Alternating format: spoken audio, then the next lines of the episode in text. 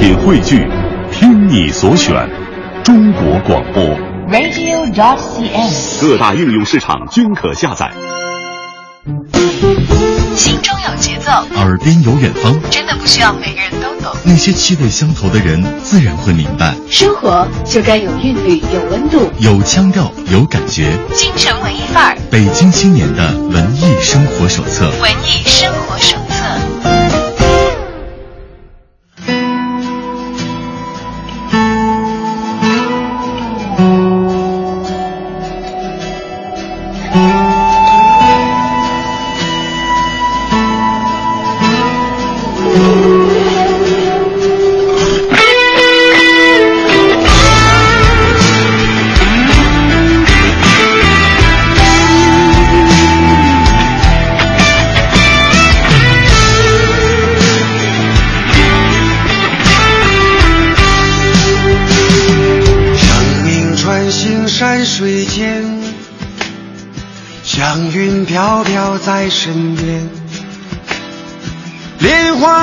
放在心间。我身行于天地间，洞中自有洞洞天。听众朋友们，欢迎来到京城文艺范儿，打开北京青年的文艺生活手册。可能有的人刚才在纳闷儿啊，说怎么今天节目一开始主持人没有自我介绍，也没有介绍嘉宾，而是先开始给我们放歌呢？好好的记住这把好嗓音。我们都是生命的行者，我们都是生命的过客。我们大爱施与他人，才是真正你我。我们都是生命的行者，我们都是生命的过客。我们穿越生命的河，才能找到快乐。今天这首歌《行者》的演唱者汤潮就来到了我们的直播间，跟我们文艺之声的小伙伴们问声好吧。Hello，文艺之声的听众朋友，大家好，我是汤潮。嗯，汤潮是一位职业的歌手。其实，嗯如果《行者》这首歌大家觉得不是那么的熟悉的话，我提起另一些歌的名字，大家可能就马上就反应过来了。哦，原来是他呀！首先，我觉得传唱度最高的，我知道汤潮的歌《美了美了》是吧？。对，狼爱沈阳。哎，等等等等，嗯其实有着很高很高的传唱度，嗯甚至是在大家可能还啊、没有看到你的样子的时候，可能就通过各种各样的渠道。我记得我最早听到你的歌是在网络上，哎，对对对对，那这么算来，其实汤潮从艺的时间也不短了，零六年，嗯，零六年到现在，这是要十年的时间嘞。对啊、啊，最开始就是奔着职业的这条道路去规划自己的音乐生涯吧我一。直是一个唱作人，一个嗯音乐人，这样。对我出道这一晃也快十年了，然后发行了，算这张《再见丽江》和《行者》是第七张独立的专辑。也算是每隔个一两年就会有新作推出。对，基本上是每年一年就会，每一年就会出一张，就这一张稍微迟了一点。嗯嗯嗯对，为什么会这张迟一点呢？这张可能是我准备的更充分，这两年一直在旅行和创作嘛，所以《再见丽江》和《行者》这张专辑呢，包括编曲后期啊，也打磨了挺长时间的。嗯，对，一边在走，一边在收集自己的灵感。。对对对，一边在创作，然后一边在打磨那些可能已经完成了一些前期的创作工作，对还有后期的一些零碎收拾的一个部分啊。嗯，当然了，时间在往前，汤潮的音乐之路也在不停的往前，每一个时期会有不同的样貌。大家可能记得他从前的歌，但是现在呢，他的新专辑也已经来到了我们的面前。这张最新的专辑啊，《再见丽江》。有很多很多的歌，现在都已经排到了小昭面前的这个今天的排播单上了。我们可以通过今天的节目来好好的听个够啊。好。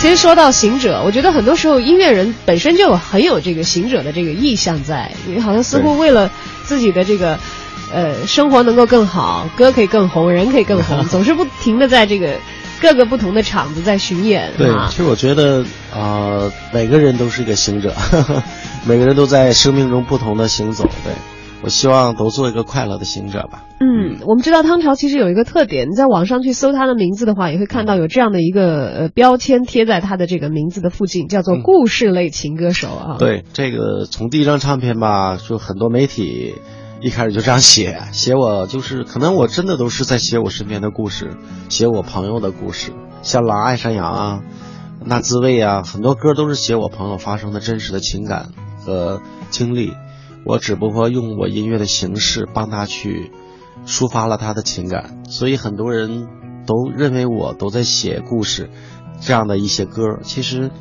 我认为我的故事有意义，都是特别真实的。嗯我希望能分享不同人的故事，呃，去歌唱，我觉得特别有意义。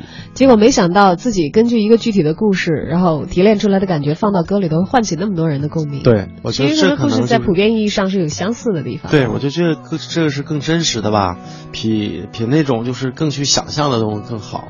我觉得我周围的朋友和生活洞悉的，我可能会细致一些。哎，嗯。最开始《狼爱上羊》是一个什么样的故事原型？脱那是？写给我同学的一首歌，就沈阳音乐学院的同学，他是，呃，出车祸了嘛，当时，啊，然后，嗯、就残疾了，残疾了之后，他是在我们宿舍里面排行老大，啊，他跟你是学同样专业的是吗？他是拉大提的，哎呦，但是我我是作曲，但他通过那个车祸的话，应该是对自己未来的人生有着极大的影响吧？不是极大的，是整个世界摧都毁式的打对击。然后恰恰这个女孩呢是拉小提琴的，是武汉的女孩，所以当时他们恋爱的时候，大家都不看好。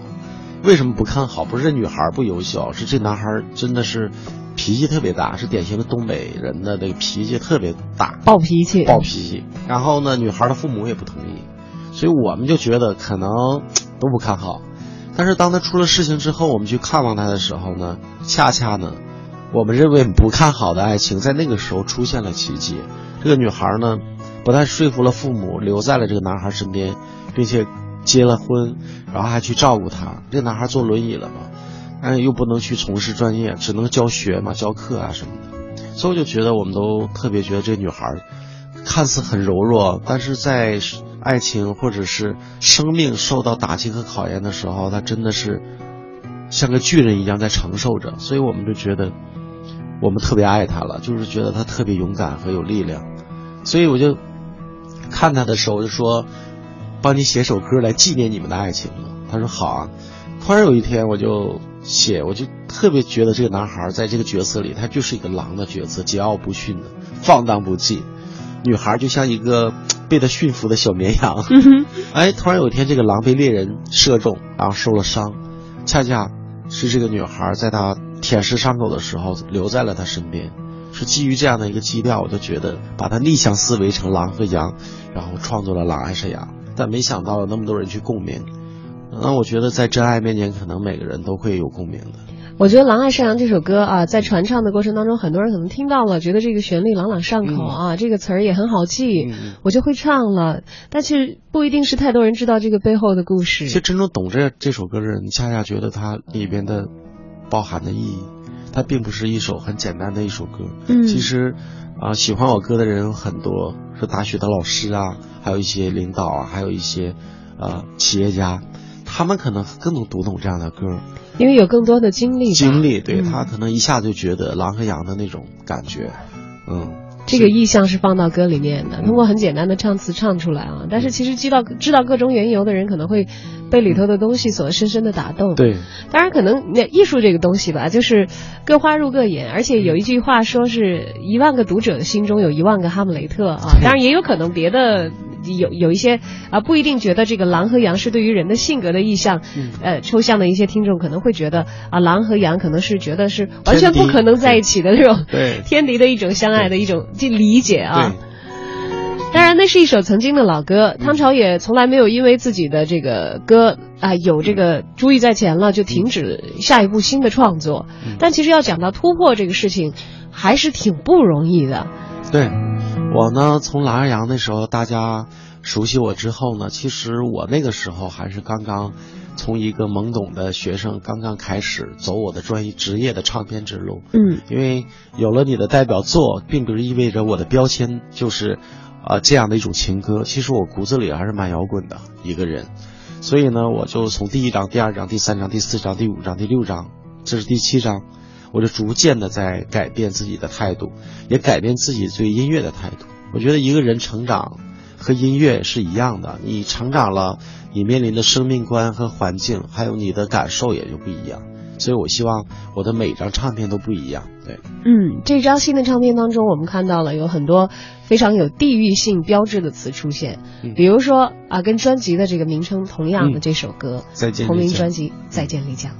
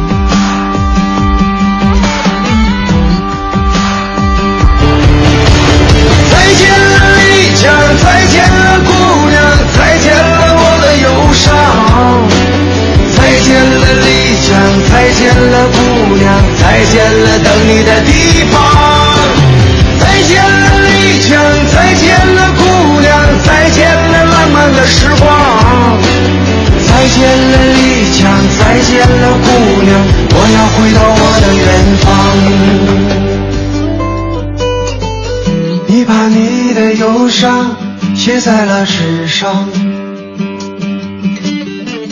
压在我们相遇的酒吧桌子上。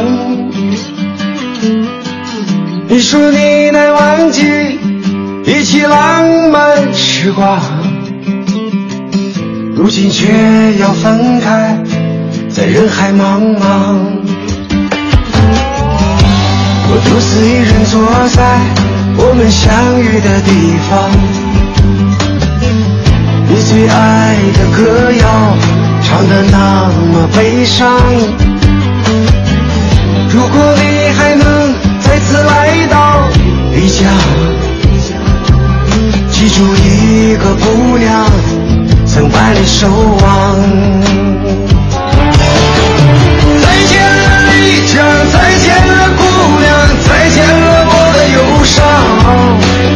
再见了丽江，再见了姑娘，再见了等你的地方。再见了丽江，再见了姑娘，再见了浪漫的时光。再见了丽江，再见了姑娘，我要回到我的远方。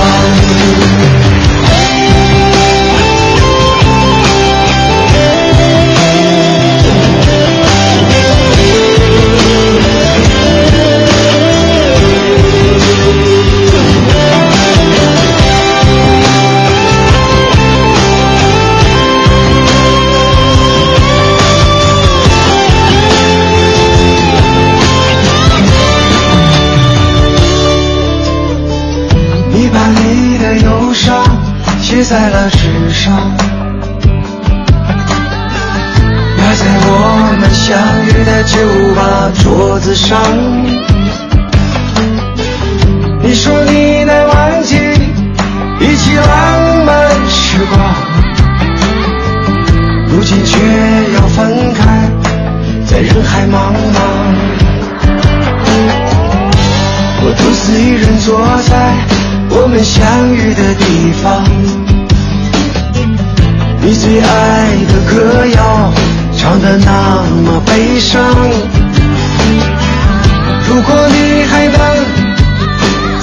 来到丽江，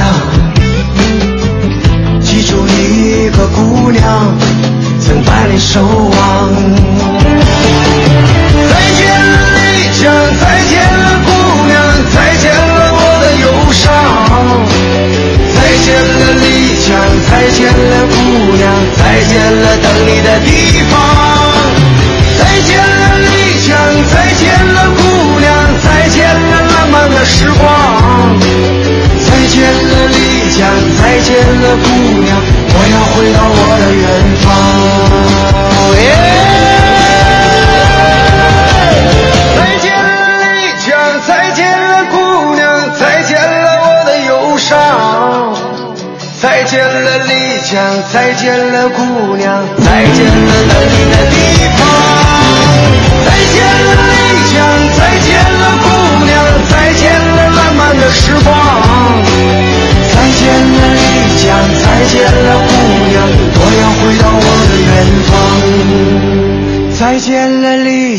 再见了，姑娘，我要回到我的远方。再见了丽江，再见了姑娘，我要回到我的远方。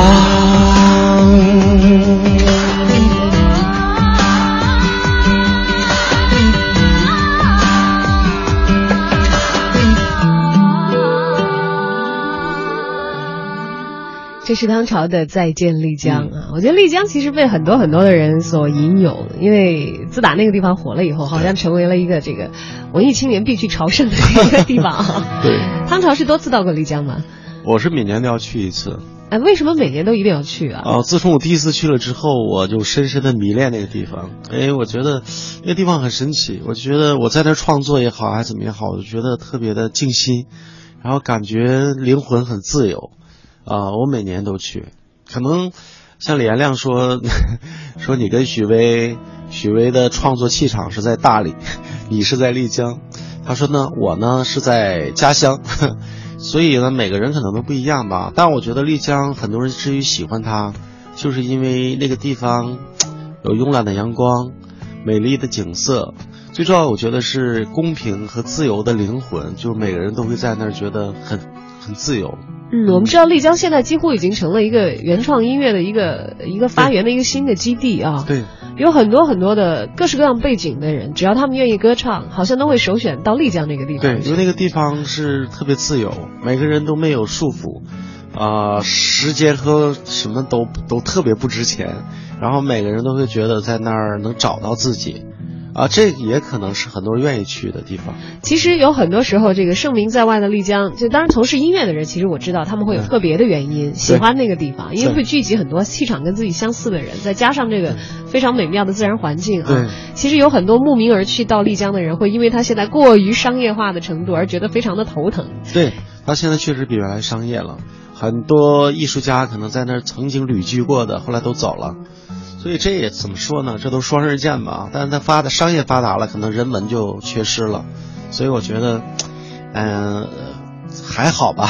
但因为你还会去那儿，所以那个地方对你来说依然是非常有价值和有情感。对，我就喜欢在那个千年的街道上自己一个人，然后去领略玉龙雪山的那种景色，然后还有那种阳光，还有每个人那种自由的心态和和那个表情。我我就觉得那个地方挺好的，对，主要是比较羡慕你们音乐人有自由的时间，不用在高峰期的时候去看 丽江四方街上的人山人海啊。对。那不会塞车。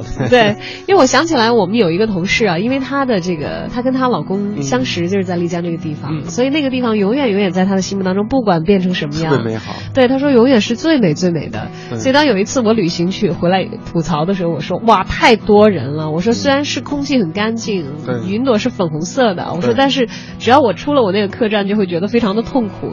然后他就非常非常可爱的对我笑说，不管你怎么说，那都是我的丽江，特别美好。的一个地方，因为他在那找到了他的幸福嘛。对我们其实刚才听到的《再见丽江》也是一首情歌啊，但是是要告别再见的姑娘的，是因为自己在丽江真的是看到过这样的经历吗？是这样，这首歌是也是根据一个真实的故事写的啊，因为他是在我其实丽江每年都要去采风，然后去那儿创作或者整理自己的作品。嗯啊，去年我第一次，去年不是第一次，就是去年我去丽江的时候呢。是和我的乐队的成员，我们两个人一起去的，啊，当时晚上的时候，我们就到了一间酒吧，啊，喝酒，然后就是跟当地的音乐人、好朋友们。当时那小酒吧特别小啊，灯光也很灰暗嘛，就一个吉他手在上面唱老歌。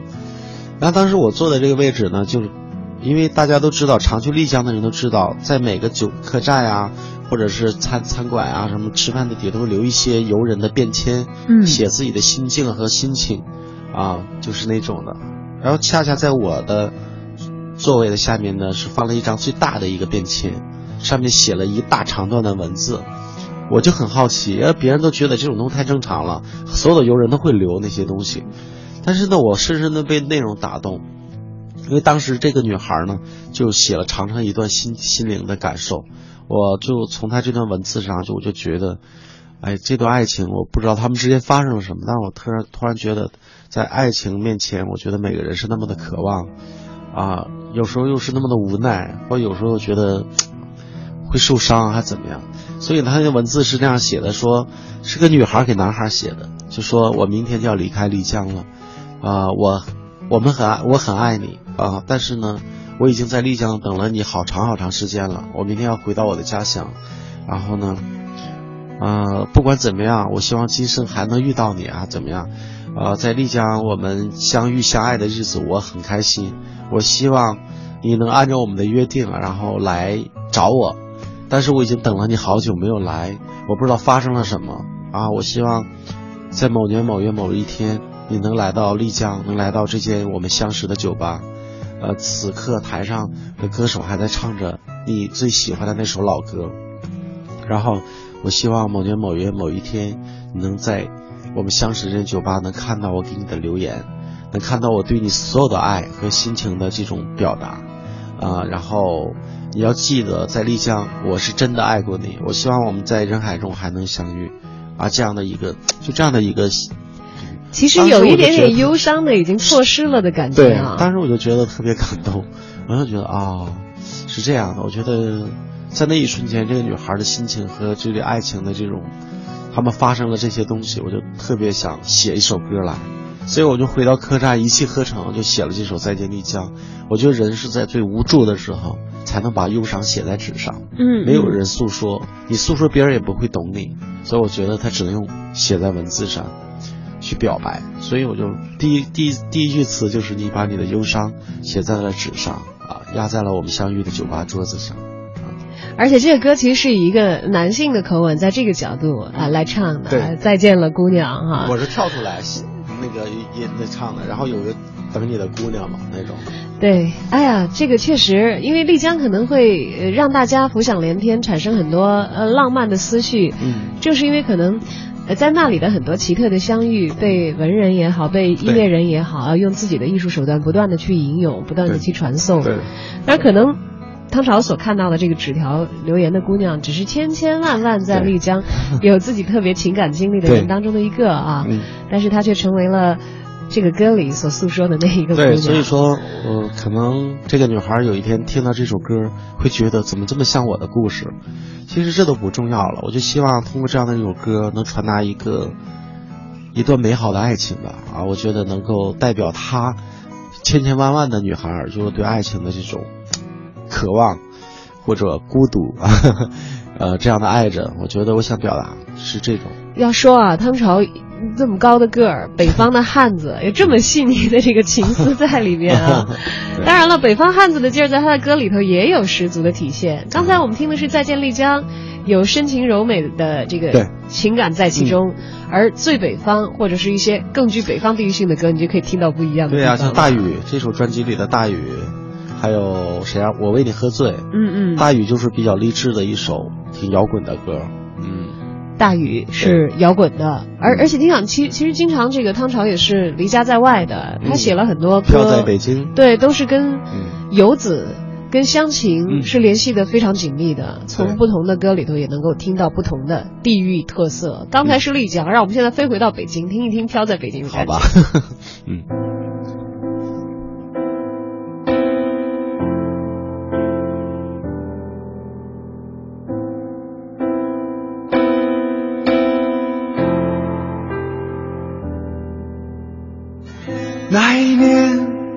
火车隆隆，载着忧伤的心情，挥挥手，告别父母苍老的身影，带着梦来到了北京。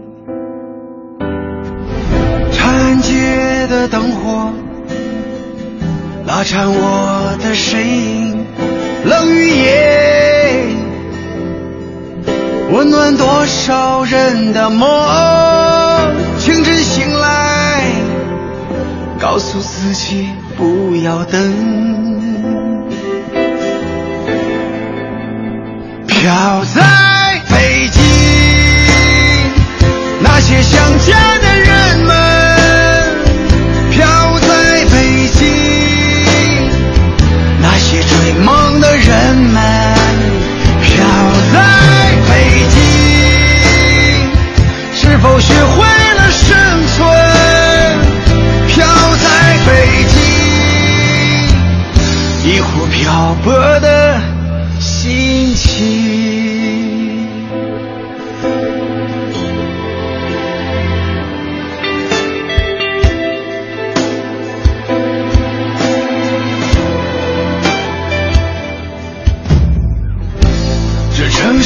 秋天，刮着冷冷的风，努力着慢慢的适应。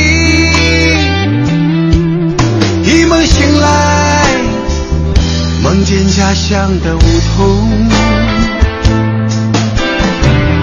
繁华城市匆忙人群，那些迷茫的眼睛，累了痛了，必须哭出声，笑着说，还有梦和青春，常在北京，那些想家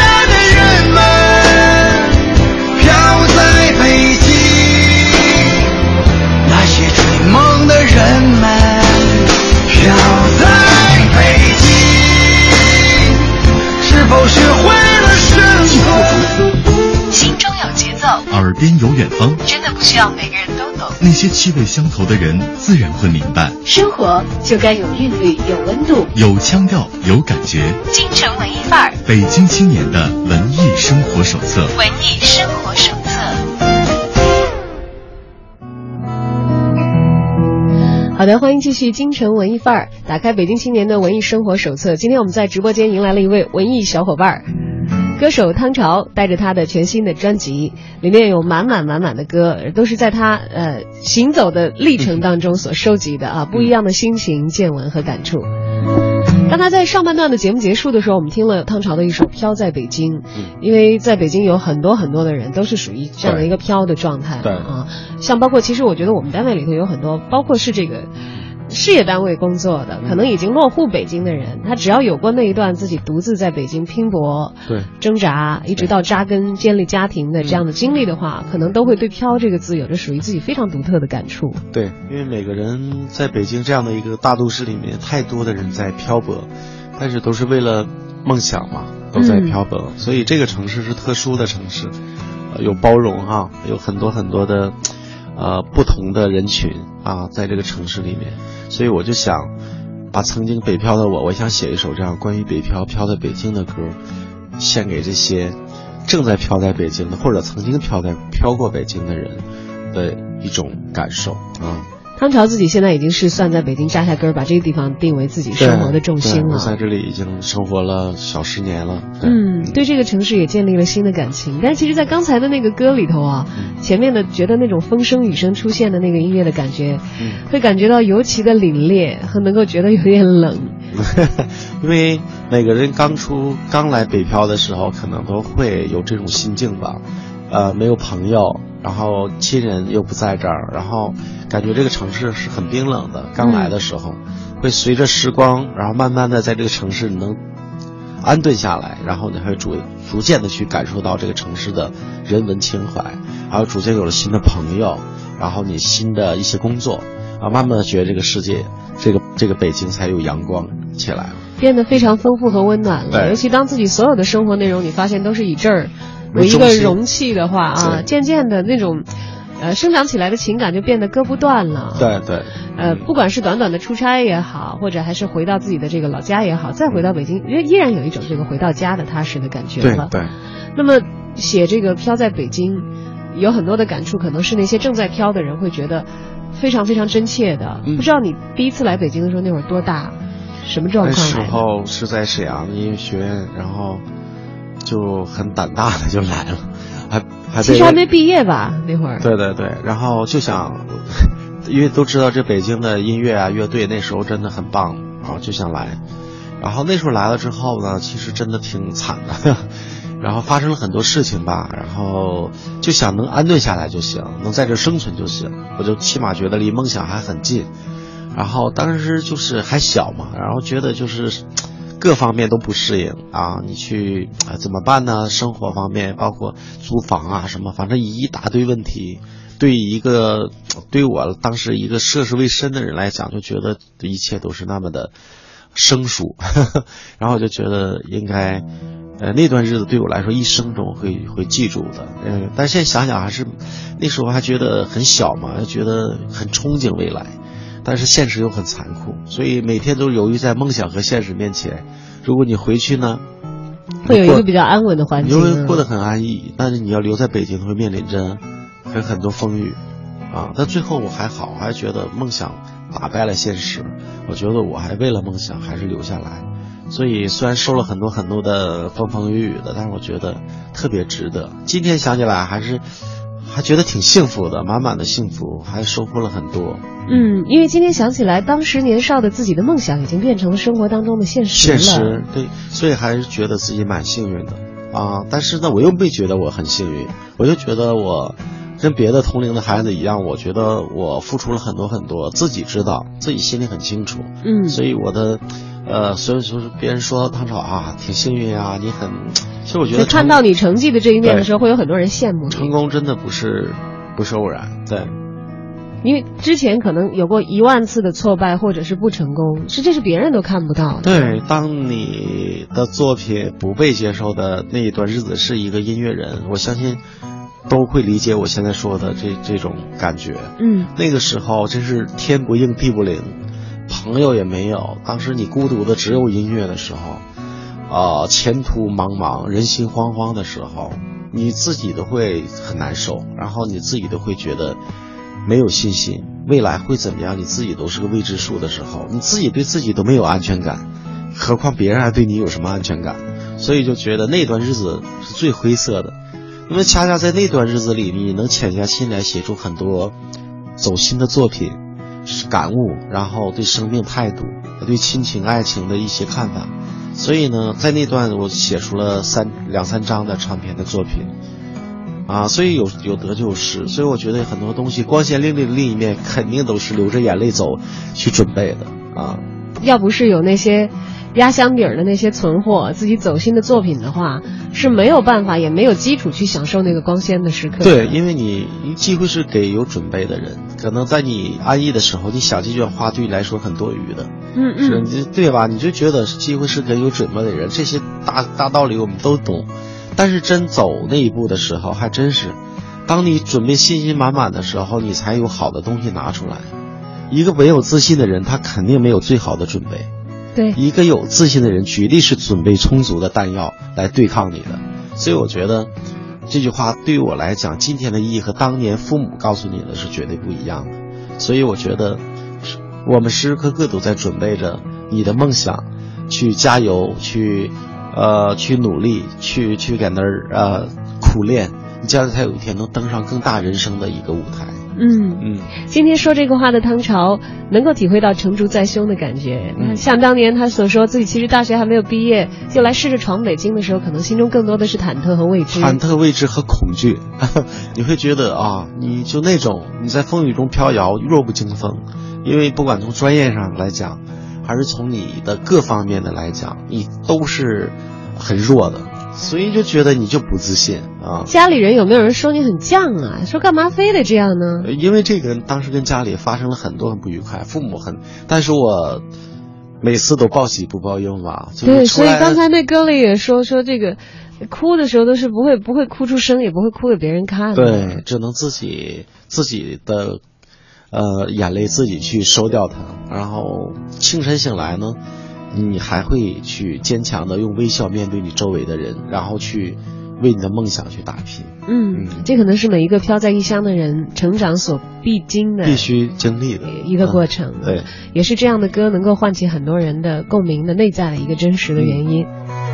当然了，现在在北京，自己的事业有了让自己平稳的信心，又建立起属于自己的家庭和在这个城市的有根儿的生活，就不会觉得自己是那样的飘摇了。对但是偶尔的时候，还是真的会想要回到自己的家乡的吧？对，因为家是永远在我们身在他乡的人，或者是哪怕我们在这个城市，我们一生中不可忘记的地方，就是那种那个家乡。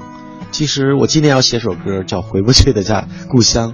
我觉得故乡对于每个人来讲，小时候我们想逃离它，嗯长大呢又想回回归于它。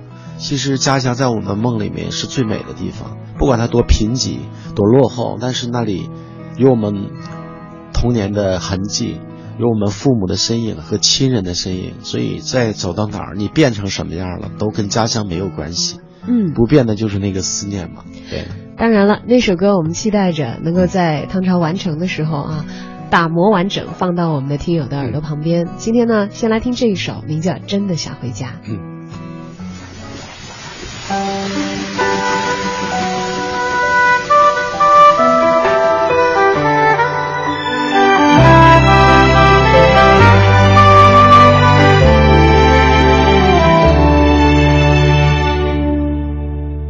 妈，我有一年没有回家，想你的夜，多想说说心里话。爸，你的身体现在好吗？以前是我不听话，让你操心了。爸，你的酒不要再喝了，烟就戒了吧。寄给你们的钱，不要不舍得花。我现在一切都挺好的，不要对我再牵挂。我已找到心爱的她，马上就带她回家。真的想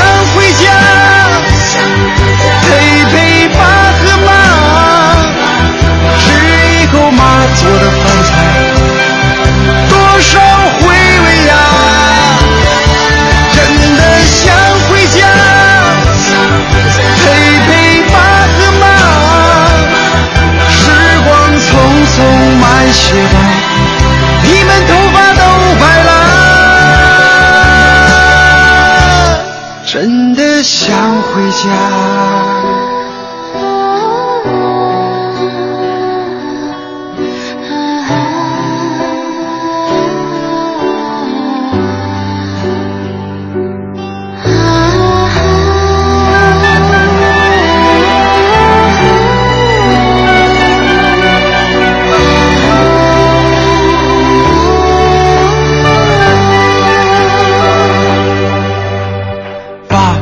酒不要再喝了，烟就戒了吧。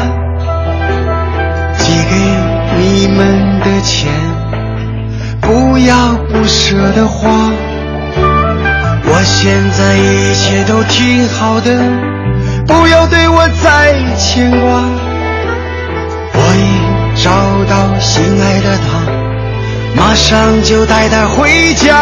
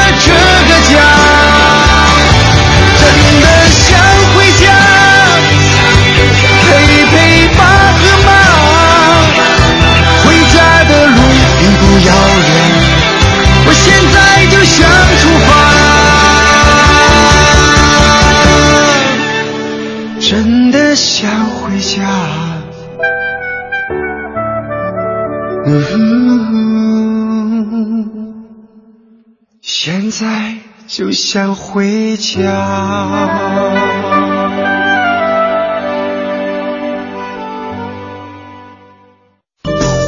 青春有各色面孔，成熟有万种风情。阳光，阳光，午后，午后，一零六点六，一零六点六，在京城文艺范儿遇到有故事的你。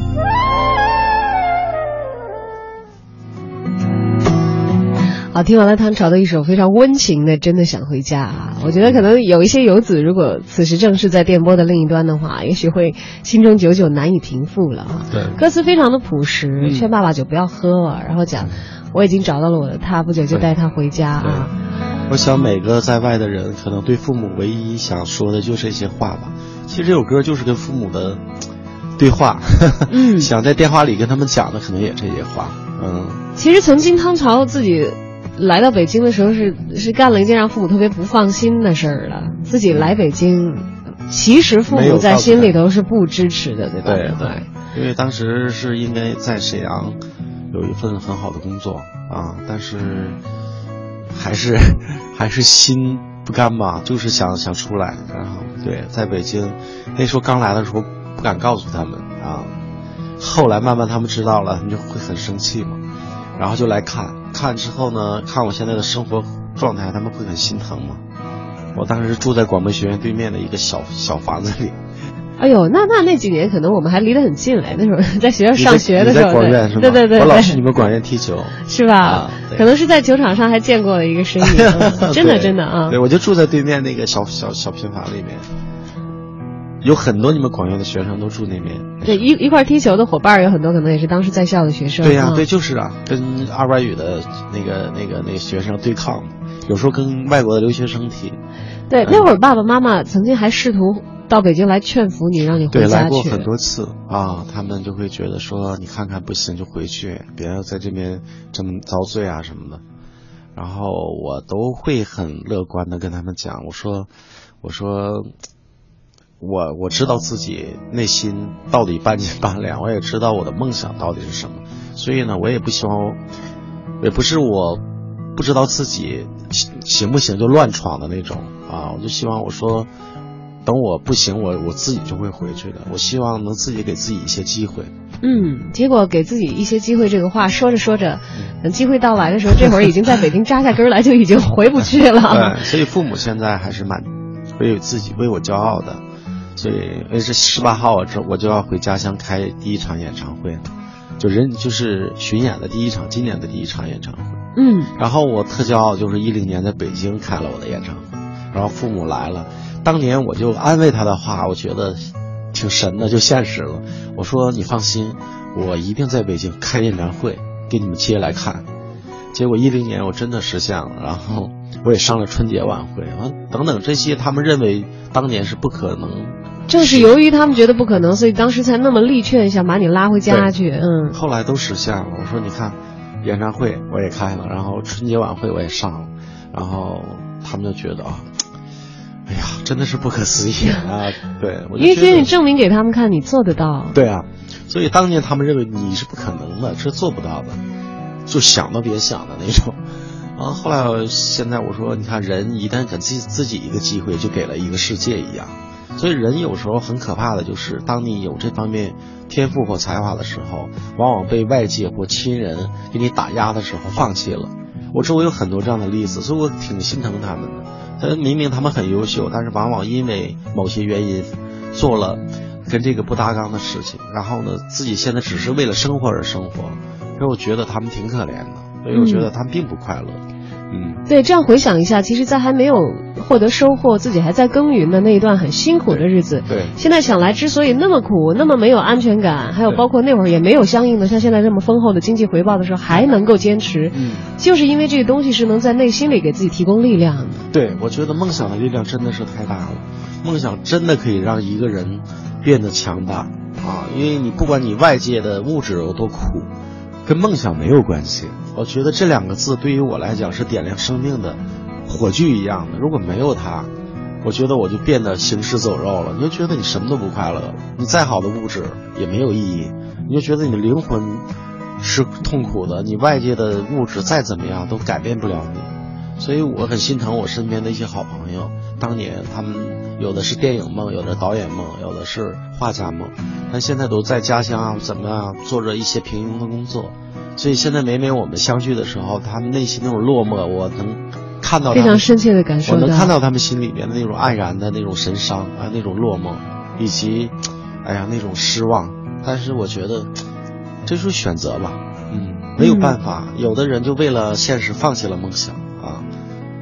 有的时候，在关键时间节点的一些选择，决定未来道路的方向，而一旦已经转向另外一个方向的话，可能就意味着你再也回不到这个点来。他们最羡慕我的什么呢？不是说别的光环，就是羡慕的就是你在做着你快乐的事，你喜欢的事儿，然后呢一直这样做着，他们觉得我太幸福，而我我回来自己想想，也就是觉得自己幸福，唯一的幸福也就这一点。我觉得我做着我喜欢的事情，去去过着我的生活，然后去去去啊享受着我的生命，而并不是说我做着跟我遥不可及的心里的东西，而去做着为了生存而生活的一些事情。所以我就觉得，嗯，这可能就是所谓的幸福。嗯，所谓的幸福是在一直追逐梦想的路上获得生命的浸润，一点一点把那些曾经觉得虚幻遥远的东西变得切近，变成现在自己深深投入的生活。一直在音乐当中行走的汤潮也没有停下他行走的脚步。刚才讲到了巡演，嗯之前在北京市开过了自己的演唱会，然后今年又计划要到家乡去演，十八号马上就要开演了。对今年的巡演计划大概是一个什么样的规划？今年是一个慈善的巡演，嗯嗯这个慈善呢，我为了这个巡演已经准备了两年，所以这张专辑才现在才出来。啊哎，之所以拖慢这张专辑的进度，是跟这个巡演直接相关联参加了这。两年做了很多公益的一些活动，哦，我觉得我现在有一点点能力能去帮助别人，我觉得这是生命中最快乐的事情。所以这两年我一直跟青爱，青爱是什么？就是青年艾滋病防治预防教育，嗯这样的一个体系啊。然后我参与了更多的就是他们的活动，然后去呼吁更多的人来，因为中国现在真的很严重了。这个，我觉得呼吁更多的人去警示自己，去学会预防教育，一些青少年、大学生们对艾滋病的这样的一个预防和教育，这是已经刻不容缓了。中国已经是一个。重灾很重的一个艾滋病的国家了，就是所以我觉得这件事情对我来说很有意义。我呼吁更多，还有那些孩子无辜得上这个病的孩子，他需要人们去关心。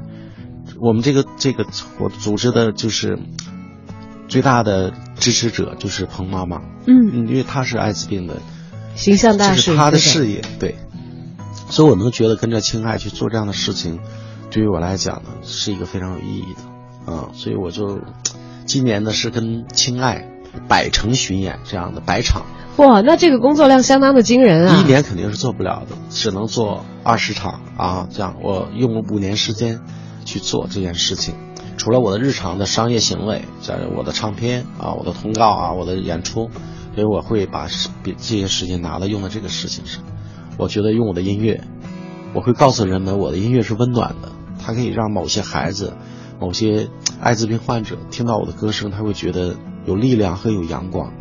我起码让他们知道这个世界是温暖的。嗯，人和人之间是有缘分的，而很多时候这个缘分的桥梁可能就是以音乐这样一种具体的形式来搭载。对，当然，在音乐当中也放入了汤潮在行走的路上的很多的感触和见闻。对。当然，他不断的把这些东西会放到他全新的歌曲当中，让我们去共同分享他的生命的感受。一起来听这一首《山水缘》。